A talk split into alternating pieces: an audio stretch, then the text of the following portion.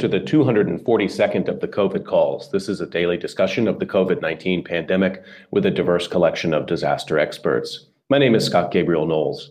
I'm a historian of disasters at the Korea Advanced Institute of Science and Technology. I'm coming to you live from Daejeon, South Korea. How do we measure the impact of COVID beyond death counts? Today, I talk about the grief, loss, of COVID and the COVID 19 bereavement multiplier with Ashton Verdery. Just a reminder, you can catch COVID calls live at its new time weekdays at 5:30 p.m. Eastern Time on YouTube. Just go to the COVID calls YouTube channel to watch. Friday episodes will soon be moving to Korea time and I'll keep you posted about those episodes. You can also watch COVID calls on Facebook Live, Twitch, and Periscope.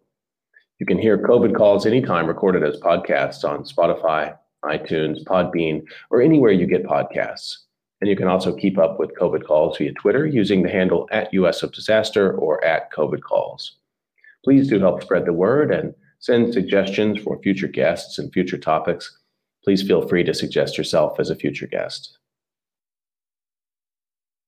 As of today, March 18th, 2021, there are 2,682,931 deaths from COVID 19 globally. That's according to the Johns Hopkins University Coronavirus Resource Center. The death toll in the United States from COVID 19 has climbed to 538,095. And in Brazil, 284,775 people have lost their lives to COVID 19.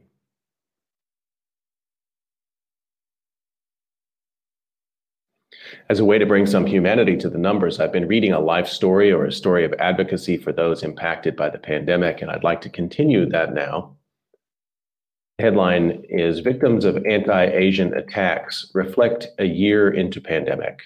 This was written by Terry Tang for Associated Press and appeared March 2nd, 2021. I found the story on PBS.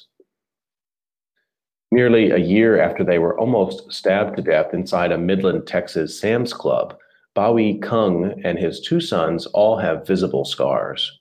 It's the unseen ones, though, that are harder to get over. Cung can't walk through any store without constantly looking in all directions. His six year old son, who now can't move one eyebrow, is afraid to sleep alone. On a Saturday evening in March, when COVID 19 panic shopping gripped the nation, Cung was in search of rice at a cheaper price. The family was in the Sam's Club meat section when Cung suddenly felt a punch to the back of his head. A man he didn't know then slashed his face with a knife. The assailant left but soon returned to stab the boys. He wounded the three year old in the back and slashed the six year old from his right eye to a couple of inches past his right ear. This grisly encounter brought home the dangerous climate Asian Americans have faced since the coronavirus entered the U.S., with racially motivated harassment and assaults occurring from coast to coast. Now, just over a year and thousands of incidents later, some of the early victims find moving forward has been difficult or, at best, bittersweet. A recent wave of attacks on elderly Asian Americans, including the death of an 84 year old San Francisco man, has fueled worries that hostilities have only worsened. In Mr. Cung's case, the man responsible for the attack believed the Myanmar man and his children were Chinese and spreading the virus, according to the FBI. Cung said he's not sure what would have happened had a Sam's Club employee, Zach Owen, not intervened. Maybe I might kill him, Maybe he might kill all of my family. I don't know, Mr. Cung said. God protected my family. God sent Zach to protect my family right there at that time, he said. Owen, who was stabbed in the leg and deeply cut in his right palm, and an off duty Border Patrol agent detained the suspect, Jose Gomez, age 19. Verbal attacks have also made a lasting mark.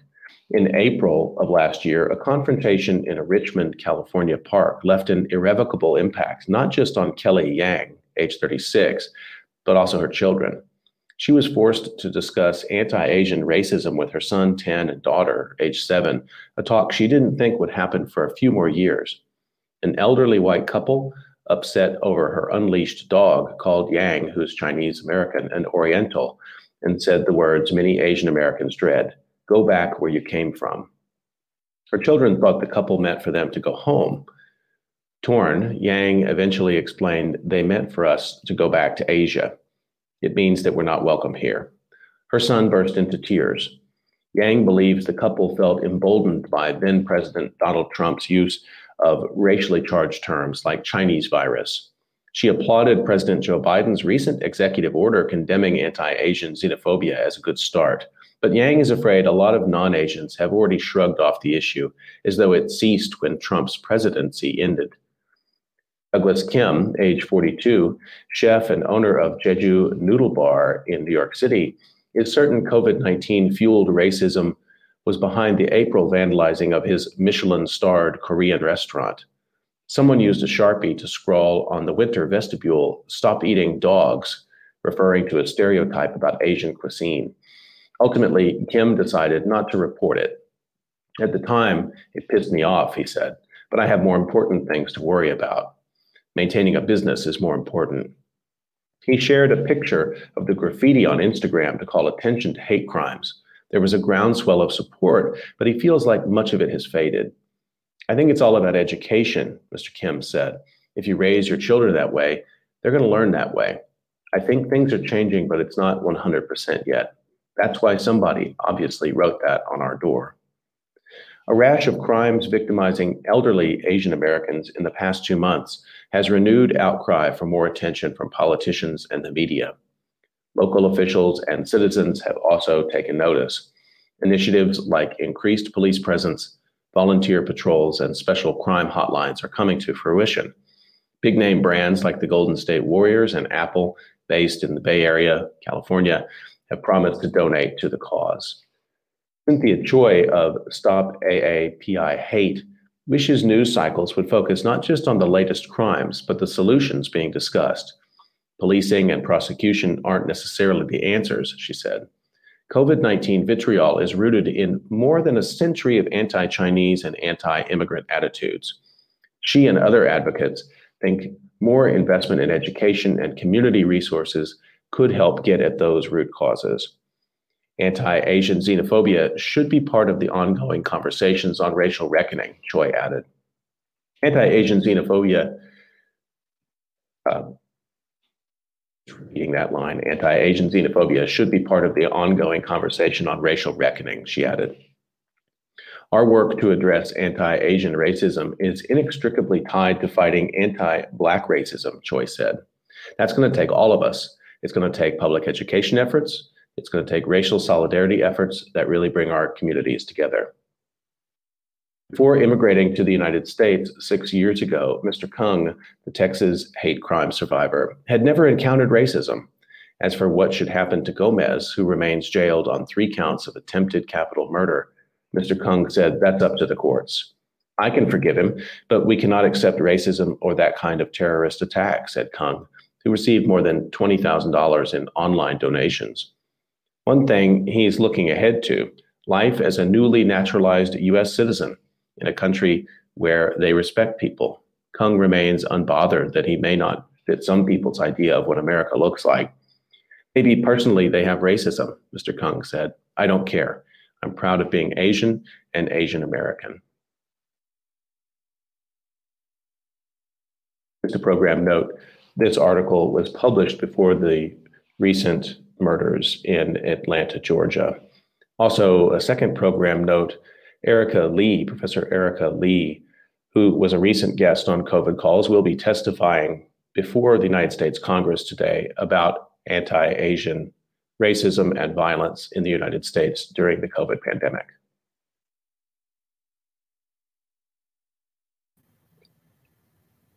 Okay, I'm going to turn to my conversation for today, and this is one that I've been looking forward to with great expectation. Let me introduce my guest. Dr. Ashton Verdery is an associate professor of sociology, demography, and social data analytics at the Pennsylvania State University. His research deals with questions about how demographic and family change affect the health and well-being of people in different countries. Ashton Verdery, thanks so much for making time to join me on COVID calls today. Thank you for having me. I'm excited to be here. I'd like to start the way I usually do, just to find out where you're calling from, and also maybe give us an update on the pandemic and vaccination situation there as well. So I'm located in um, State College, Pennsylvania. Um, it's right in the center of the state. Um, Pennsylvania is kind of known for having large city Pittsburgh and large city uh, Philadelphia on the other side. And then the center of the state is um, generally a lot more rural and small. But right plop in the middle is um, State College, which is a relatively large um, university town. Um, Pennsylvania is doing pretty well for uh, COVID. Uh, I think we're kind of 12th in the nation for death rates, but it varies um, tremendously from urban areas to the more rural areas. Um, and it, my general sense is that the vaccination uh, program in Pennsylvania has been going um, pretty effectively. I, I, know several people that have been able to get vaccines and things like that. What's the situation on the campus right now? I mean, it's an enormous student population there, and universities have struggled over the past year to try to manage expectations of students and also manage health, of course. So uh, in the fall, it was a bit. Um, I would call it maybe hit or miss, uh, where there was a, a, period where the New York Times had State College as one of the fastest increases in case counts in the country.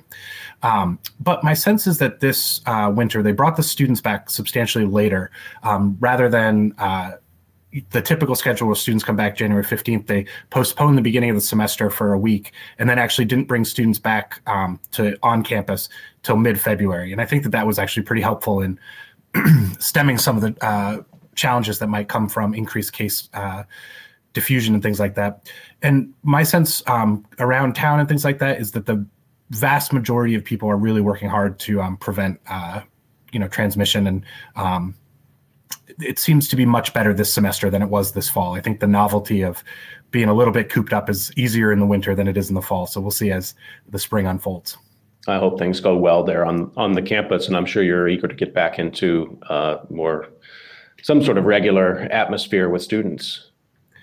Very much so. I mean, I really like uh, classroom teaching and just the feel of a, a, college campus in the spring is actually just really invigorating place to be. So it's unfortunate to kind of miss that as the weather uh, opens up, but hopefully next year um, that'll be possible. We'll turn in a minute to the um, bereavement um, work that you've been doing, the bereavement multiplier. But before we do that, I, I, I, like to ask guests a little bit about their stream of work that they were doing before the COVID 19 pandemic started. Can you tell us a little bit about what kinds of projects and questions you were engaged with um, before this time last year? Yeah, I would say that um, the vast majority of my research um, over the last decade or so has focused on how demographic change is changing connections between people. Um, one of the most like crystallized elements of that is the change in kind of family networks available to people um, in different countries around the world and over different uh, periods of time. Um, you know, one thing we know is that as uh, the numbers of children have fallen, um, for instance, in Korea, they're they're quite low. The average children born per woman. Um, as those people age, then they're going to have fewer children who could support them in older adulthood and things like that. So I've done a lot of research trying to estimate um, kind of nationally representative estimates for the U.S. and other countries of uh, sort of the you know what I consider broad kinship networks available to people. And then I've done a, a substantial amount of work uh, examining how those kinship networks tra- uh, channel and transmit kind of resources and opportunities to people. Um, and so the COVID crisis kind of fit in with a lot of those uh, considerations, in my opinion, because of a transmissible disease and things like that. How did you come to this uh, kind of work and these kind of questions in the first place, trying to understand kinship networks as a sort of form of um, psychological coping, as a form of sort of dealing with trauma? I've always um, been fascinated by the sociological literature on social networks and really the network science literature more broadly, um, which focuses on, you know, uses a fair bit of math and how people are connected to one another and things like that.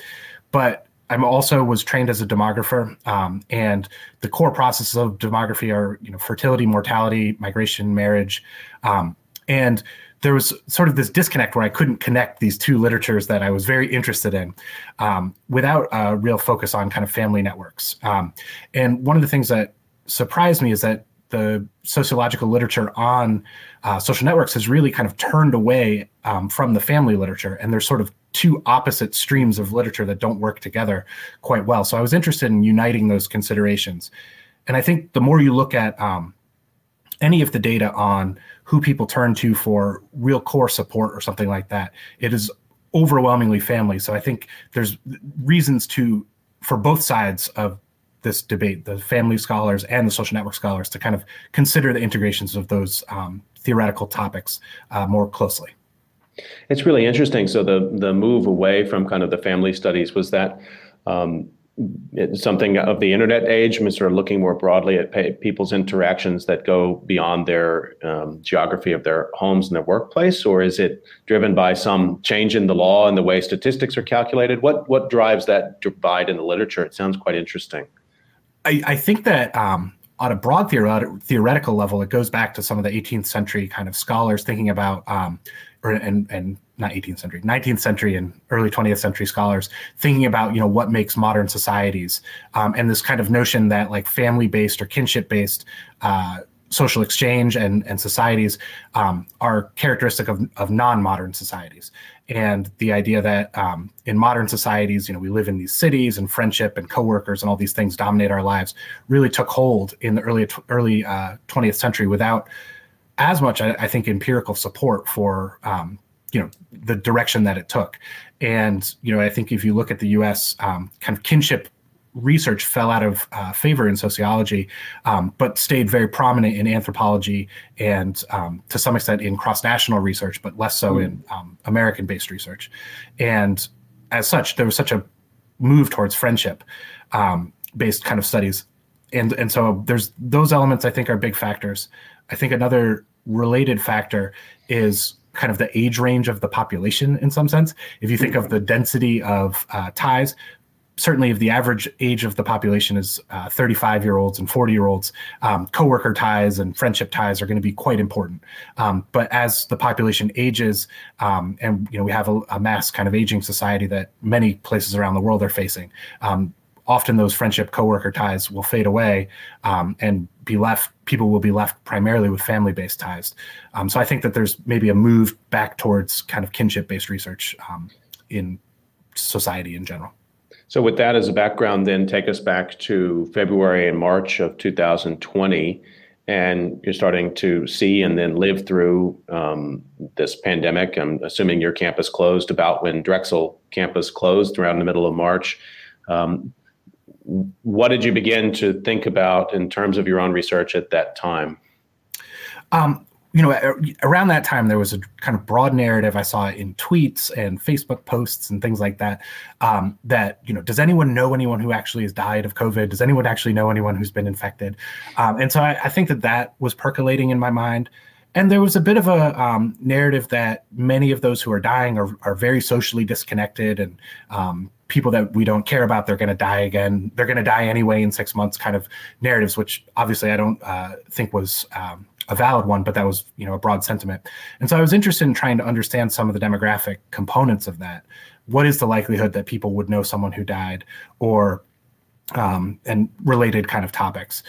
And because of that, I was thinking about prior work that I've been doing over the last several years with a number of co- colleagues, including um, Jonathan Daw, who's at Penn State, Rachel Margolis at University of Western Ontario, and um, Emily Smith Greenaway, my co-authors on this main paper, um, thinking about the COVID crisis and kinship networks in general? Like where where does the burden of death fall, and who would those people be connected to through kind of different types of um, kinship connections? So there's so much going on there. I mean, one thing, your immediate observation about that early days of the pandemic, and I had forgotten this, but you're right. People were desperate. I think maybe mostly because they there's a helping impulse, or maybe the media was looking for stories to try to tell the story of people um, who were sick and dying. But there was also a, a really virulent denialist discourse which continued throughout the year, which was actually articulated by the lieutenant governor of Texas about, you know, this is affecting populations who are already sort of out of the mainstream of society, elderly. It's not really affecting children. That must have distressed you uh, the way you describe it, even to hear that immediate politicization of um, who this was impacting in society and their tether back to maybe uh, broader kinship networks. Yeah, I mean, my main interest was an empirical question. You know, what sure. to what extent are people who are dying of COVID, you know, are they primarily older adults who've out survived most of their family members, or are, are they more uh, fundamentally integrated?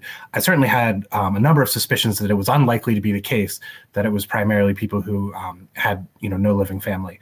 But I was curious about, you know, whether that would be the case, and um, I think the other part of it was a little bit of a, a, thought about how people are not really understanding exponential growth, and this is going to be the type of thing that uh, you know it, it, seems like a drip, drip, drip in, in March and April of last year, but it's going to be a, a torrent um, pretty soon of uh, these experiences. And so, trying to understand something that snapshot data at that time couldn't tell us about, but maybe a model that could help us understand the entirety of the um, pandemic experience as it was likely to unfold over this year and possibly into next year. So you had, I'm going to ask you a minute about some kind of how you put the study together, but just to come to the study, um, it appeared in the proceedings of the National uh, Academy of Sciences in July of 2020. I just want to read one line from it. Um, you're talking here about the uh, impact um, of COVID across family groups um, and the impact of deaths across family groups. And you say in the piece, under various epidemiological scenarios, our analyses show that the burden of family bereavement from COVID 19 deaths will be higher than the COVID 19 death toll by nearly an order of magnitude. And I think that's what really, um, that's what grabbed my attention. And I think that's what grabbed the attention of the media as well. I mean, we were already struggling to get our minds around what then seemed like impossible death counts and the pace of death and then your piece suggests you're not counting everything you need to be counting. Talk a little bit about that first finding, and then we'll talk a little bit about the implications of that finding.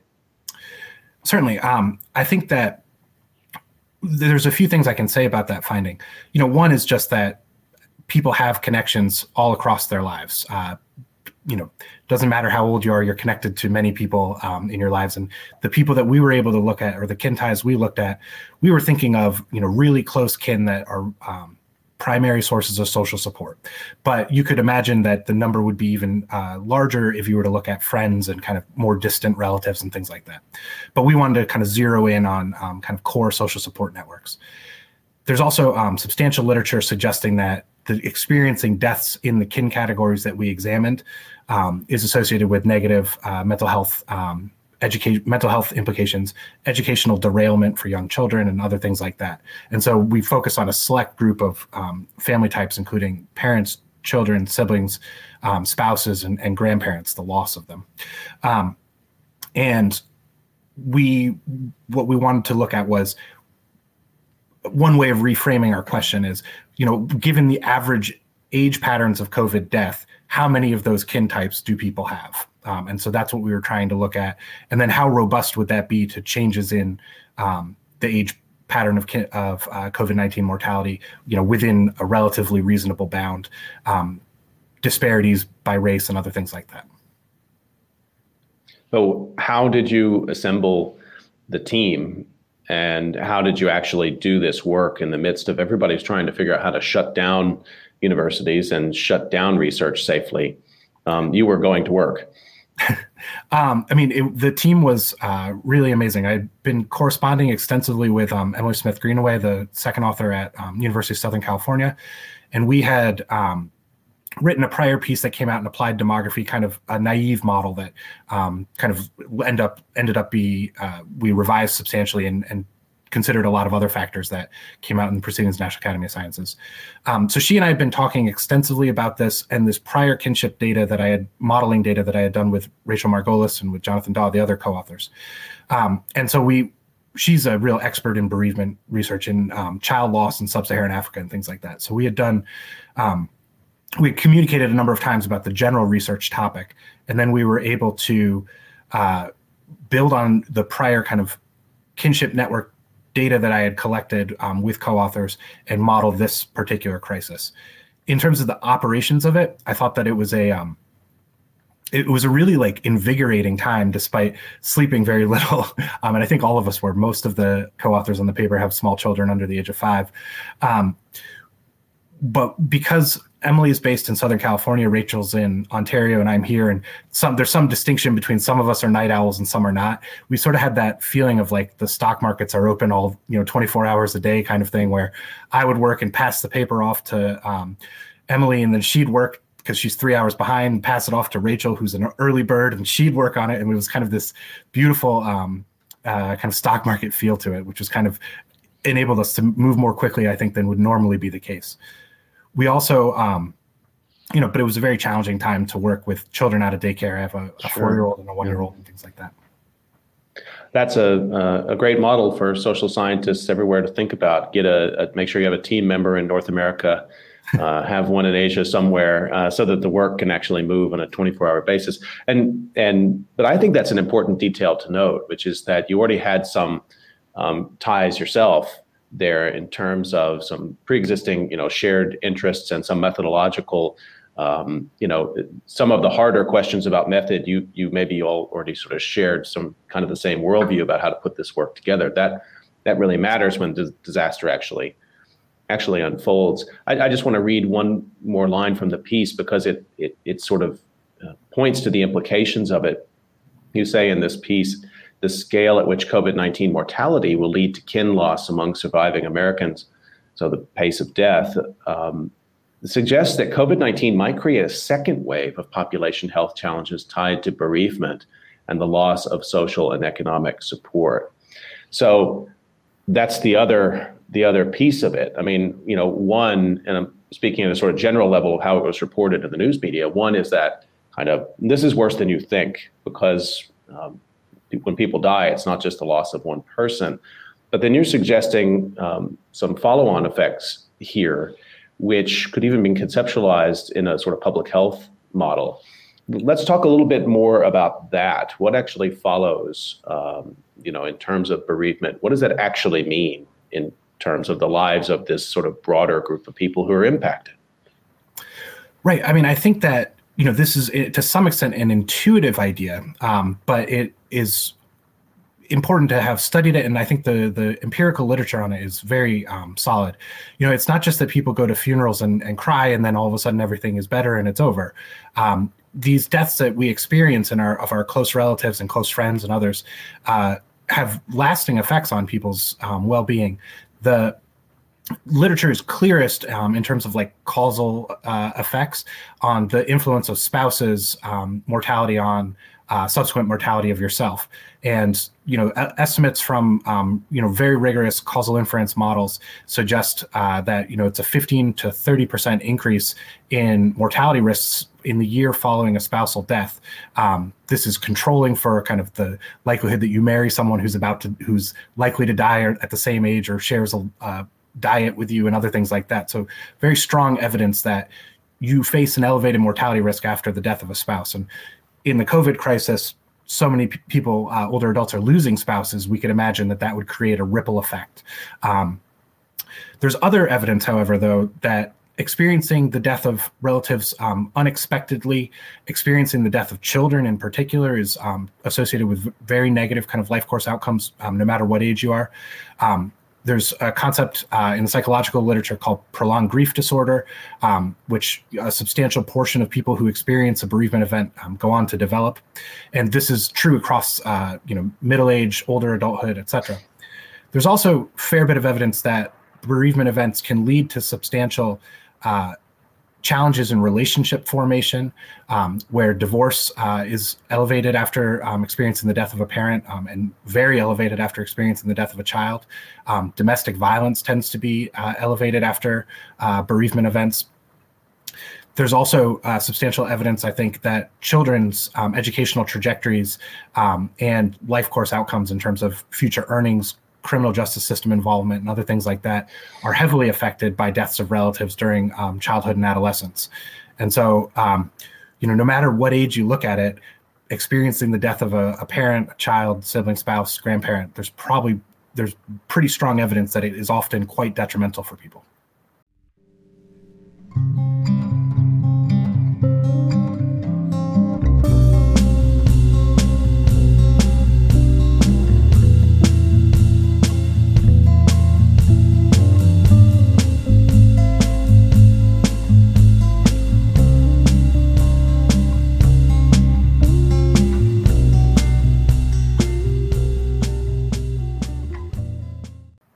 Just a reminder, you're listening to COVID Calls, and I'm talking today to Ashton Verdery about the bereavement multiplier and the problem of grief in COVID 19. Even what you're just describing, Ashton, uh, um, you're probably aware, you know, even look looking back through history, um, you know, there's always uh, journalistic reports and kind of instant literature around disasters. I'm thinking about Iroquois Theater Fire or the Great Chicago Fire, even going back, you know, that far into the 19th century. And one of the features of that writing is always um, the husband or wife being told that their loved one has died, and they they they drop dead, or they um, and, it, and it seems, of course, to try to hit this dramatic impact it would lead in a paragraph or something like that about one of these disasters. But what you're suggesting is that there may be more to that than just journalistic flair, that there actually is a sort of possibility that people um, will receive um, this kind of news and have grief, which would actually lead to physical distress in a near term, not just over the long term. Very much so. There's um, a concept that people often refer to called dying of a broken heart um, and it's you know it's a real thing like uh, the, the evidence is quite strong about this there's a, a nice study by uh, benjamin domingue and others in journal of gerontology social sciences that looks at um, kind of short-term mental health uh, associations from bereavement events and translates those to long-term uh, kind of physical health declines so uh, experiencing substantial mental health problems um, following a bereavement event a year or two later, people have substantial physical health declines. One of my favorite studies um, is by Felix Elwert uh, in this literature is by Felix Elwert and Nicholas Christakis, which um, looks at wives versus ex-wives to try and get at whether this possibility that um, that experiencing bereavement is associated with dying of a broken heart. And so what they what they compare is they compare people whose ex-spouse died and do they have a mortality event following that compared to a current spouse and they kind of divide those numbers through causal inference approaches and they're able to kind of rule out the fact that you know it's not just that you marry people who are similar to you it's that it, there's an emotional toll that really leads to individuals um, dying, and that there are even particular diseases that they're more likely to die from, um, including, I believe, sepsis is one of them, uh, that you're much mm. more elevated risk of dying from. I'd have to look up the actual paper to remember the others, but there's a couple that are quite uh, strong associations. Uh, up to now, we've been talking about um, people. We've been talking in a sort of general sense. And uh, of course, that's how a lot of the death statistics were also reported in the early days of, of the pandemic. But it didn't take long before we started to see patterns in the data that indicated that COVID 19 reflects and its its damage reflects the inequalities and the fractures that already exist in American society and around the world. I wonder if you could speak a little bit about how you um, approach the population as you built your model and what kind of disparities in grief the results actually show us. Right, because we were drawing on some of our earlier research, uh, you know, as as you said earlier, the having that basic research completed allowed us to to work on this kind of more applied topic um, rapidly we were drawing on our, our prior research trying to understand racial disparities in US kinship networks. Um, what's the difference between uh, non Hispanic white, non Hispanic black Americans in terms of the probability of having a living sibling who's 60 years old, or that sort of question? Um, really basic science kind of stuff. We had done a lot of work on that. And so, because of that, most of our data were kind of race uh, disaggregated kind of network data. Um, so, we needed to model. Uh, the experience of COVID 19 mortality in a race disaggregated fashion. And even by the time, um, even by the time uh, we began working on getting the paper revised and resubmitted and all those processes, there was emergent racial disparities in likelihoods of death. And so we decided to do a number of scenarios to test how likely um, it would be that there would be a substantial difference in the multiplier between Black Americans and white Americans. Um, we found uh, in general that the, the multiplier doesn't differ dramatically between black americans and white americans but the ratio of uh, the the death rates do differ so dramatically that the kind of bereavement experience is substantially higher among Black Americans than white Americans, which follows. Um, there's a substantial number of papers by Deborah Umberson and others suggesting that Black Americans at all lives, at all ages, are much more likely to experience the death of a family member or um, relative than than white Americans, owing to mortality differences and um, particular types of mortality as well. And then coming back a bit to the impacts across the age age range, this is really interesting. We were talking about earlier the sort of move um, to social network thinking instead of kinship and family um, approaches. It, and so we tend to think um, you know, if our focus is people who are in midlife, that's going to give us sort of one snapshot of what bereavement is. But what if you, you know, extend that across the population at both ends of the age scale? How did you approach that issue? So uh, the data that we had been working with was, um, you know, nationally representative. Um, was the panel study of income dynamics some of the supplemental data we worked with. And then um, the simulation uh, modeling, kind of demographic modeling data we worked with was also covered all the age ranges.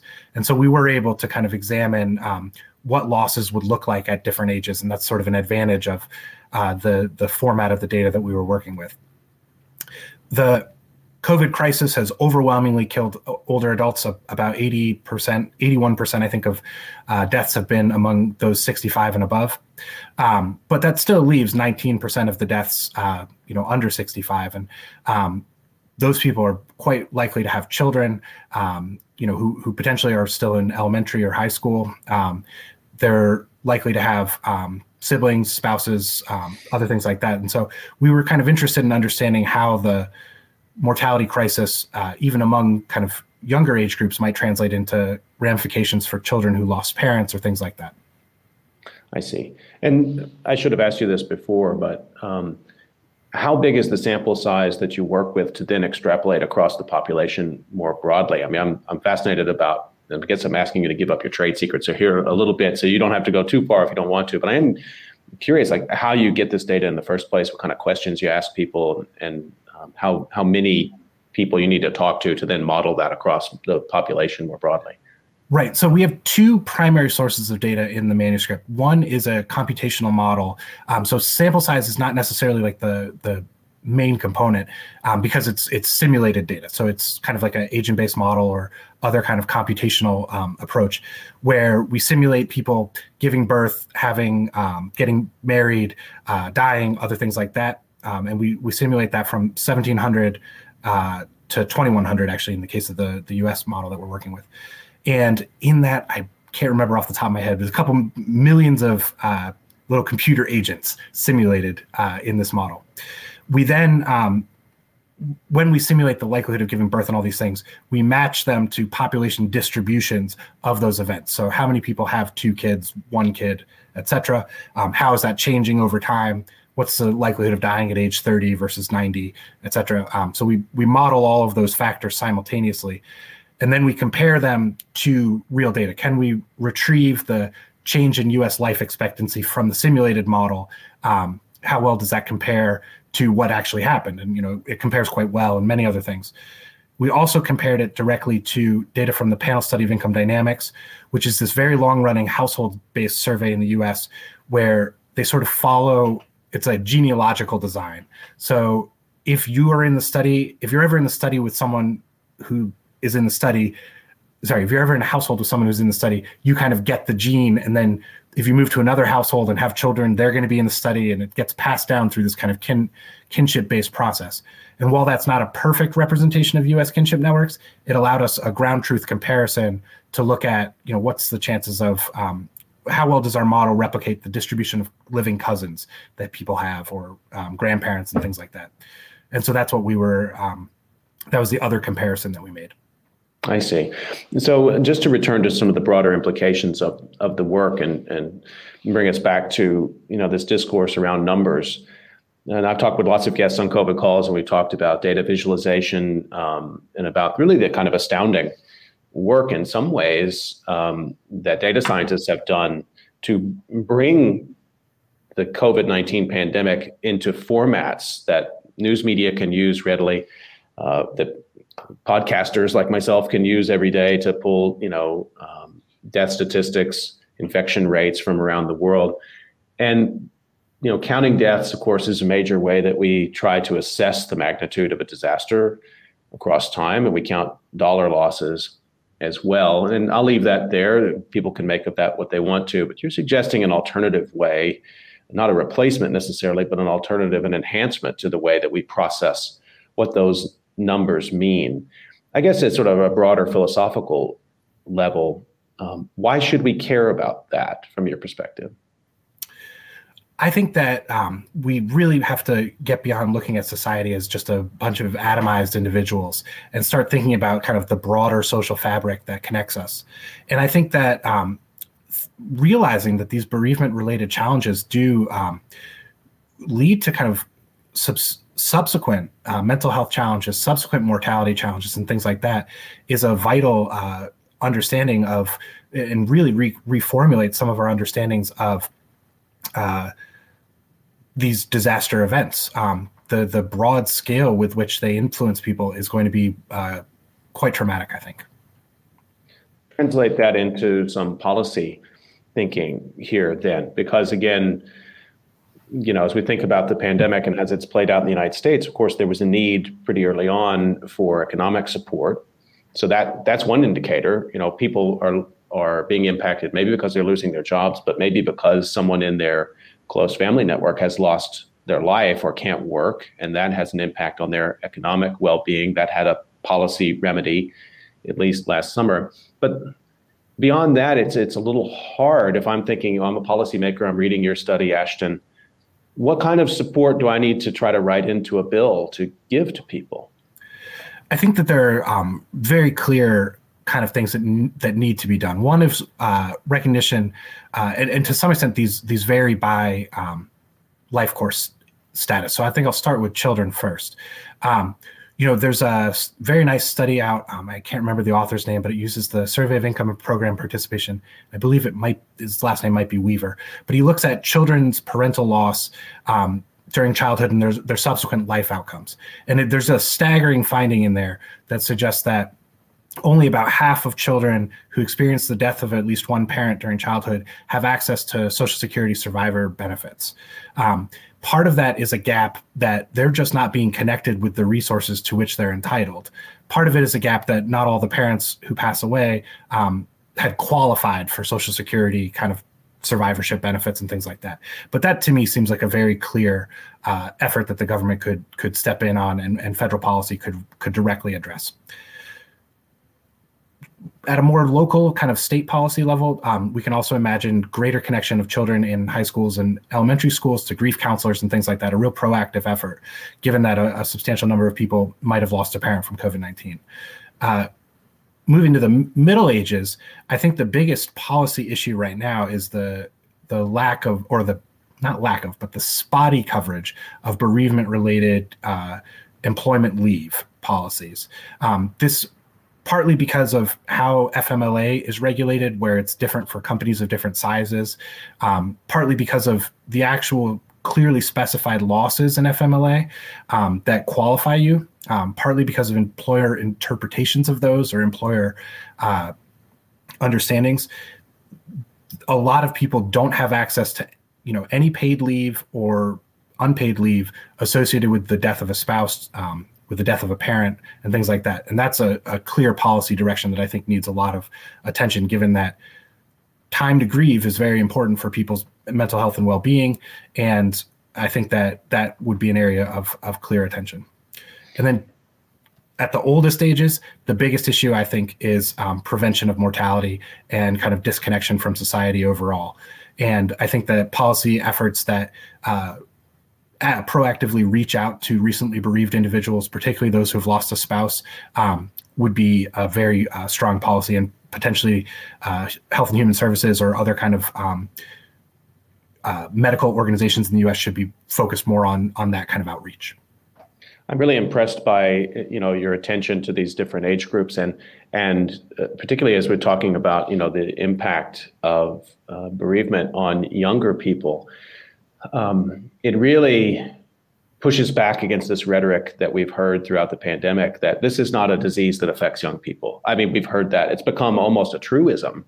And that's that's only true if you if you look at the infection rate or the death statistics. I mean, what you're suggesting is that no, there's a broader impact here that we have to have to take into account. I'm, I'm not sure I've heard anybody at a policy level really take that on board, aside from you know issues of getting kids back to school, and that's one thing. But can you say a little bit more about what's on your mind here in terms of impacts on children, what we might be looking for in terms of new research in that regard? I do have a paper forthcoming. It's under media embargo, so I can't um, say this I'm, I'm not the media, so you can tell me anything you want. um, but we estimate a very large number of children are going to experience um, the loss of a parent from COVID 19. Um, and a surprisingly sizable fraction of them are going to be elementary school age children. Um, and I do think that those children need uh, substantial attention. I also think that the kind of child related um, issues associated with this yes, there's been a lot of attention to economic loss among parents, um, loss of jobs, and things like that. What that bodes for children's well-being. There's been a fair bit of attention about school closures and what that bodes for children's well-being. But there hasn't been as much direct connection of the mortality crisis to individuals um, who who experience the deaths of those who are left behind. And I think that that's sort of where I was trying to say we have to stop looking at these death statistics as a drop in like a atomistic. Each individual um, dies and then no one cares about it or anything. I mean, people are desperately affected by these things, and the loss of a parent um, for a child is a, a hugely derailing um, consequence for people. Going back to the paper I mentioned about children's only half of children who lose a parent. This is pre-COVID. Um, are connected to Social Security benefits, the paper found that the children who were connected to those benefits tended to fare much better um, in subsequent uh, kind of life course outcomes, school completion, uh, earnings, and things like that at midlife. And so I think that those questions are, um, you know, real motivations to connect people to those policies. Just coming back to the impact of the death of older people, that would seem to align with the sort of general expectations people would have. If somebody has gone into a congregate you know into care facility or certainly in hospice or if they're in a, nursing home um, then that would seem to be kind of like normal life whatever that that means. Um, families already somehow prepared in some way for the loss of that of that person from their family. But my question is this um, that indicates there's a kind of a standard um, impact of death for somebody who's already reached a uh, you know an older population. What if they die of something like a pandemic? Does that have a different impact? And I, I come back again to you know these terrible stories in which COVID would come through and kill dozens of people in one care facility, and then you find out that the regulation is lax. I mean, it immediately became politicized. I wonder, does that have a different impact in the way people grieve? I think um, there's a really great uh, set of articles by Deborah Carr um, focused on this topic. And to some extent, the, the jury is out. Um, but certainly the expectation, I think, would be that this is going to, these are going to be more severe deaths um, in terms of bereavement associated grief. Uh, for one, um, there's nice demographic models that suggest the average person who dies of COVID 19 has about 13 years left to live. Um, so, just you know, in, in a broad sense, these are relatively unexpected deaths. It isn't that it's someone who's going to die six months later, it's uh, an unexpected death. And the literature um, from grief studies and thanatology and things like that, psych- psychological research on bereavement, overwhelmingly emphasizes that unexpected deaths are particularly traumatic for individuals and particularly likely to lead to some of these downstream negative consequences. Add to that the problems of COVID 19 um, that you can't even be with the person as they pass um, for many people, that the grief ritual of funerals and other things like that are disrupted, that there's seriously invasive medical procedures associated with it, with people on respirators and things like that, you know, in a coma for weeks. Um, I think that those things are quite traumatic for a number of people um, who, who, survive like the, the the bereaved not not just the person who passes away um, and those all point to this being an elevated uh, kind of uh, trauma situation for uh, grief and bereavement. Um, but that said, the empirical kind of research that would establish whether there's stronger associations with depression or mental or physical health uh, things from this disease mm-hmm. versus, uh, say, you know, strokes or Alzheimer's or things like that is still uh, in its infancy. Okay, so we'll keep an eye on, on that. Let me ask you sort of a, another question because you know the policy options we were just talking about they might have a sort of a, a life course impact, but they're relatively um, contained. In other words, you know someone dies and and then a, a, child or a spouse might need to have access to financial resources or mental health resources. But let me ask about sort of the longer tail of this. Do people remember grief? If they have a strong grief experience, but maybe somehow they seem to move past it, but then does it return at various points, maybe triggered by other events or just over the course of, of their own lives? Does it Tell me about the time scale of grief. You know, uh, I would say that my understanding of that is um, more limited than I want it to be. Uh, I believe that there are a substantial number of studies that suggest that about 15 to 20 percent of the population um, is experiencing severe uh, grief associated with um, a bereavement event, you know, six months or more later. But I don't know um, sort of the tail end of that. Um, I can say, you know, from to some extent from personal experience, but uh, f- from a number of considerations that you know, I think these these issues can persist for years for many people, um, and it can be a really challenging event uh, that leads people to uh, rethink all manner of their lives and and maybe change careers, change um, educational trajectories, things like that. That uh, you can you can always think back like, oh, I you know dropped out of law school or something like that because of that event, and maybe you always question it. But I, I don't know. Um, I don't know what that would mean. I don't know the studies that have looked at that. I don't want to get you too far out of your lane of expertise, but I'm thinking also about reducing the impact of bereavement.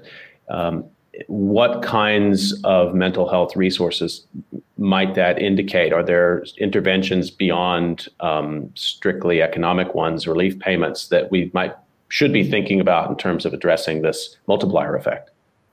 Yes, there's um, some relatively good uh, psychological literature comparing kind of approaches to uh, grief management. I believe cognitive, um, some of the cognitive behavioral therapy uh, approaches work well. Um, but all of that said, I am a neophyte in the the psych literature, so I can't really adjust, uh, judge the efficacy of different um, approaches. But I do know that they are adding um, prolonged grief disorder and other kind of uh, bereavement related disorders to um, standard psychological kind of diagnostic materials, um, and that my understanding is that those will probably be associated with um, or that inclusion will probably lead to kind of standardized protocols that that work uh, with with evidence based. Just a reminder, you're listening to COVID Calls, and I'm talking today with Ashton Verdery about grief and COVID 19 and the COVID 19 bereavement multiplier project that he's been working on since last year.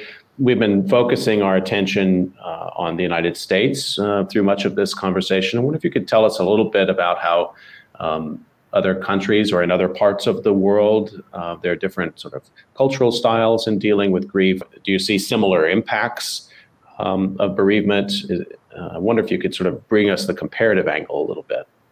Yeah, um, you know, the place that uh, we've looked the most currently is uh, in Europe um, because there's a data set that was being kind of, I mean, it's fortuitously collected this summer, um, and they had to stop collection because of the escalation of the crisis. But then they pivoted. It's called the Survey of Health, Aging, and Retirement in Europe.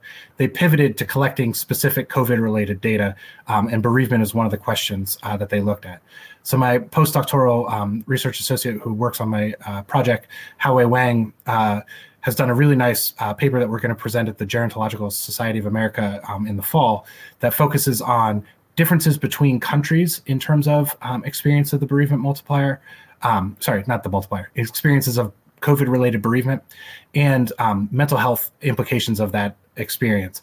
And what she finds and what, what we find in the manuscript is that people who experience a bereavement event are about 57 uh, percent more likely than the general population to report current um, levels of depression and that they're you know roughly about the same. I think it's 60 something percent uh, more likely to or have 67 percent greater odds of uh, reporting that their depression has worsened since the beginning of the pandemic.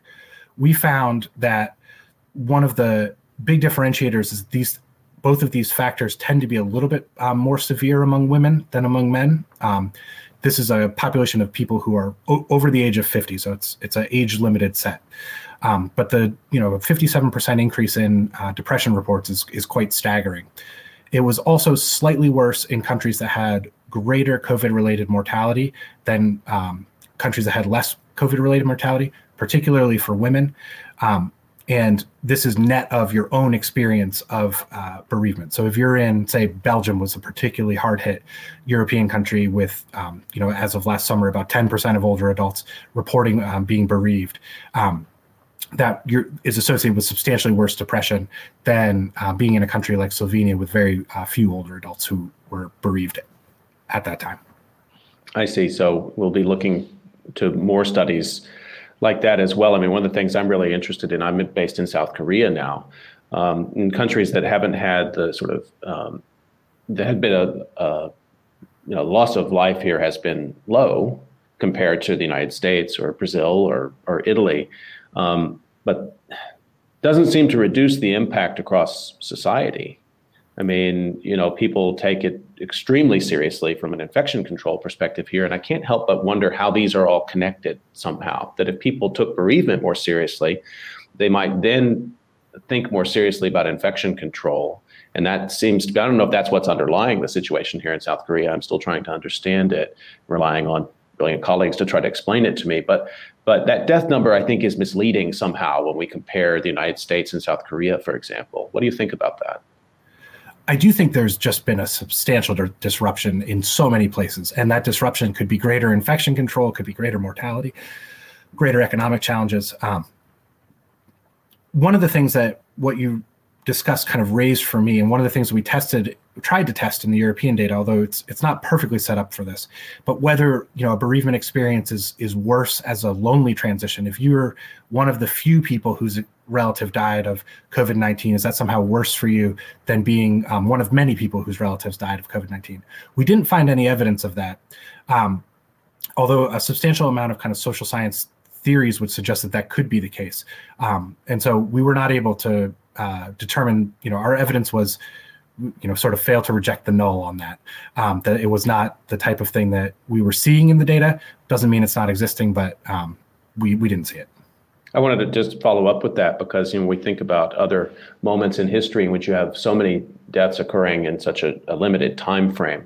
Um, the war model war framework is one that people have talked a lot of. I'm slightly concerned about using war as a metaphor for COVID, but um, in terms of loss of life in a short frame, that's certainly applicable. And then 1918 influenza, other disaster events. It's it's rare when you have a disaster event like this, which is global, um, with such high loss of life. Are there some solidarity effects, some things that actually reduce the impact of bereavement because so many people are experiencing this, going through it at the same time. You just indicated a little bit that you've been thinking about this, but I wonder if you could say more. So that's the flip side um, of the hypothesis that I offered that the lonely experience is uh, worse. Is the the flip side of it is that the common experience is somehow easier. Again, we didn't find any evidence of that. Um, I was somewhat surprised given the emphasis of that in the literature and um, particularly kind of the war um, solidarity literature and things like that. Uh, we didn't find evidence of it. Essentially, individual experiences of bereavement are very strongly associated with negative, uh, you know, mental health uh, implications, and that didn't tend to vary by the extent of bereavement in the country overall, which I was surprised by. I'm surprised by that too, but it, I mean, just in that, there's so much um, that I think we need to try to try to understand because I I, I feel like people have operated intuitively with this sense that there is a solidarity that comes through bereavement in war. That war is, in fact, it's often used, war binds society together while it's sort of tearing society apart. But you're saying you're not seeing that um, impact in the data you've looked at.